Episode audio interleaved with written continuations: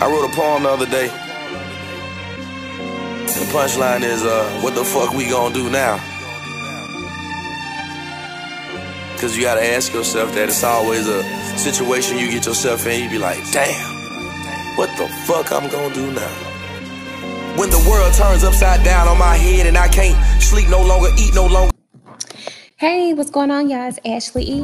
And this is Amy Nicole. And you know, this is episode five. Um, we actually originally wanted to talk about something else a little lighter, but just because of everything that's going on, we just felt like we were just kind of obligated almost. So we just felt it was just right to just talk about, you know, what's going on right now. Um, it's a lot of rioting, it's a lot of protests, and not to mention the pandemic is still going on. So we just kind of wanted to just do just a quick episode to check in and talk about you know, police brutality, and even just like solutions. You know, I mentioned last week, where our last podcast, that, you know, sometimes we just kind of, it almost just become like a trend. If you get online, you know, so, post a hashtag, change your profile picture, and then what will you do after that? You know, so this podcast in particular just talking about, okay, so what are we going to do now? You know, we know this constantly happens, so we just want to talk about change.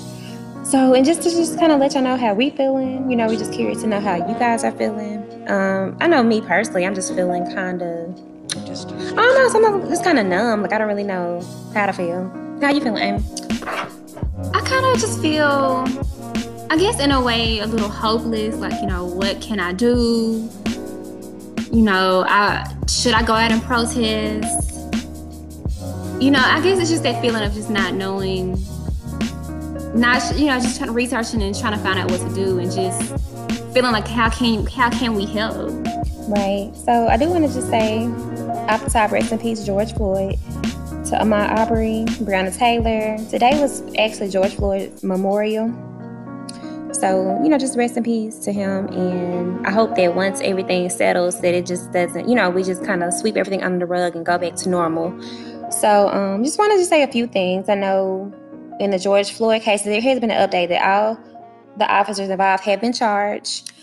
And we're hoping, and a lot of people got excited about the charge, but just keep in mind, you know, just because they were charged, that doesn't mean they're going to get convicted. We hope that we get convicted, but we just have to wait and see. I mean, from what I'm hearing, it could take a couple of months, you know, who knows, but we're going to hope for the best and say that they will get convicted well, I will say over the last few years, officers are they're not now starting to become held accountable for their actions. Like the incident, I think it was maybe a year, a year and a half ago. The off-duty police officer Amber Guyger, she went into the apartment of Botham Jean and she shot him and killed him. But she said that she didn't realize that it was his that it wasn't her apartment. But she ended up getting sentenced to 10 years in prison, which I feel like it should have been more time. But just the fact that she got any time, it's just, it shows that that um, officers are finally being held accountable for these type of crimes. So yeah, and a lot of that have to do with you know now everybody has phones, so you can record what's going on. Because we brought up last time, you know, like when Ahmaud Arbery got killed, the he actually had been murdered months ago before it actually got attention. The reason why I got attention is because the video leaked. So you know, it's power in camera cameras and um, social media. But like I said, in the case of George Floyd, the three officers they were charged.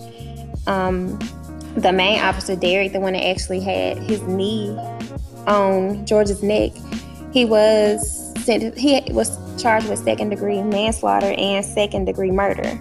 So we're just waiting on a conviction.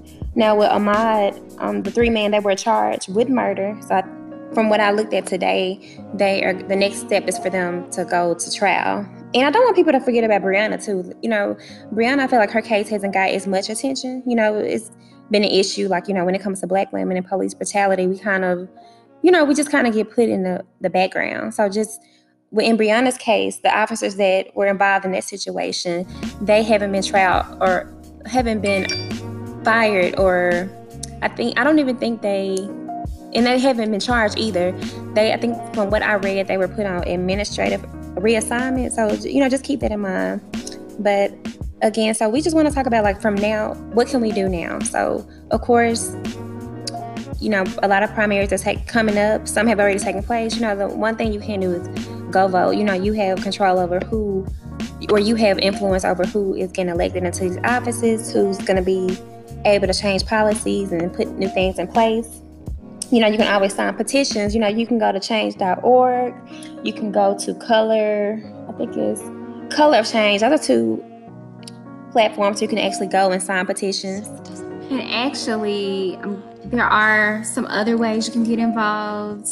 And this is um, specifically for, for Breonna's case.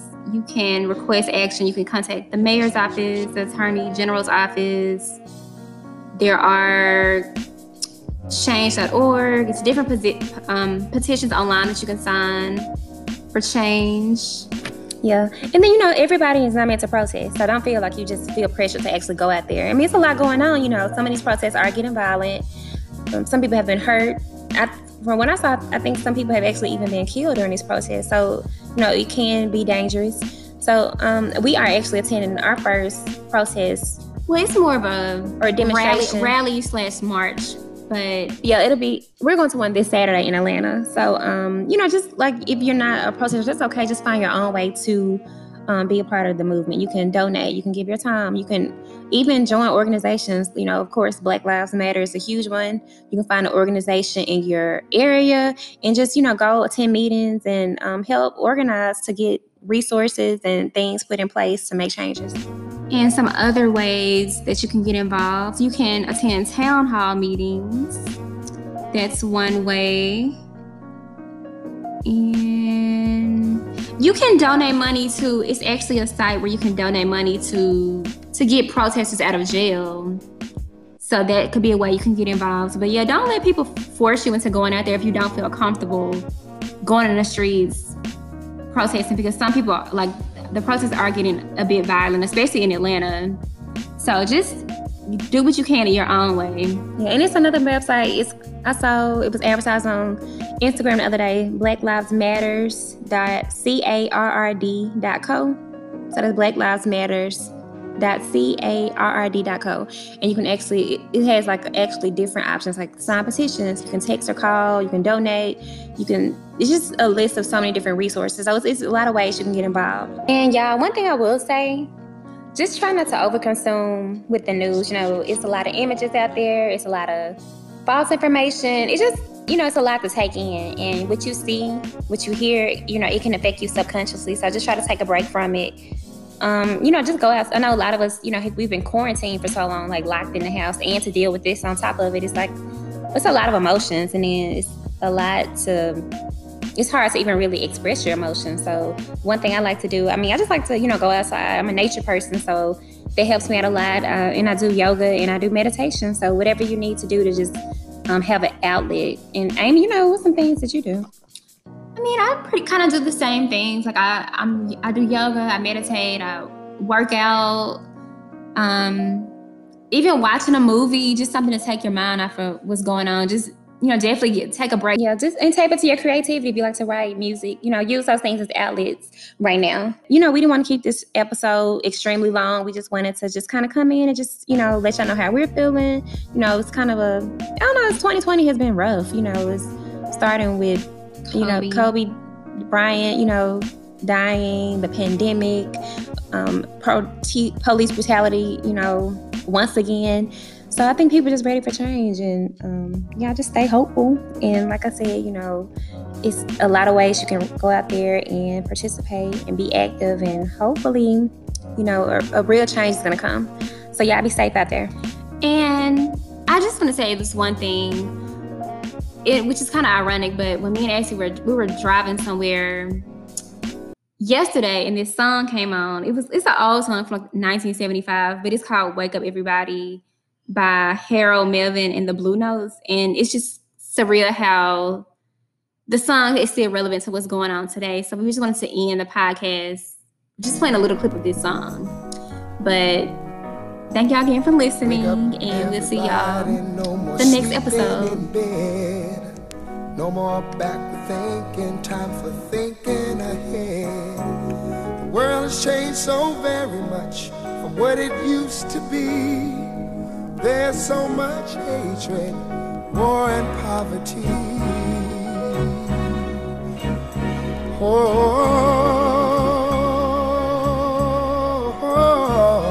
wake up all the teachers, time to teach a new way. Maybe then they'll listen to what you have to say. They're the ones who's coming up, and the world is in their hands. When you teach the children, teach them the very best you can.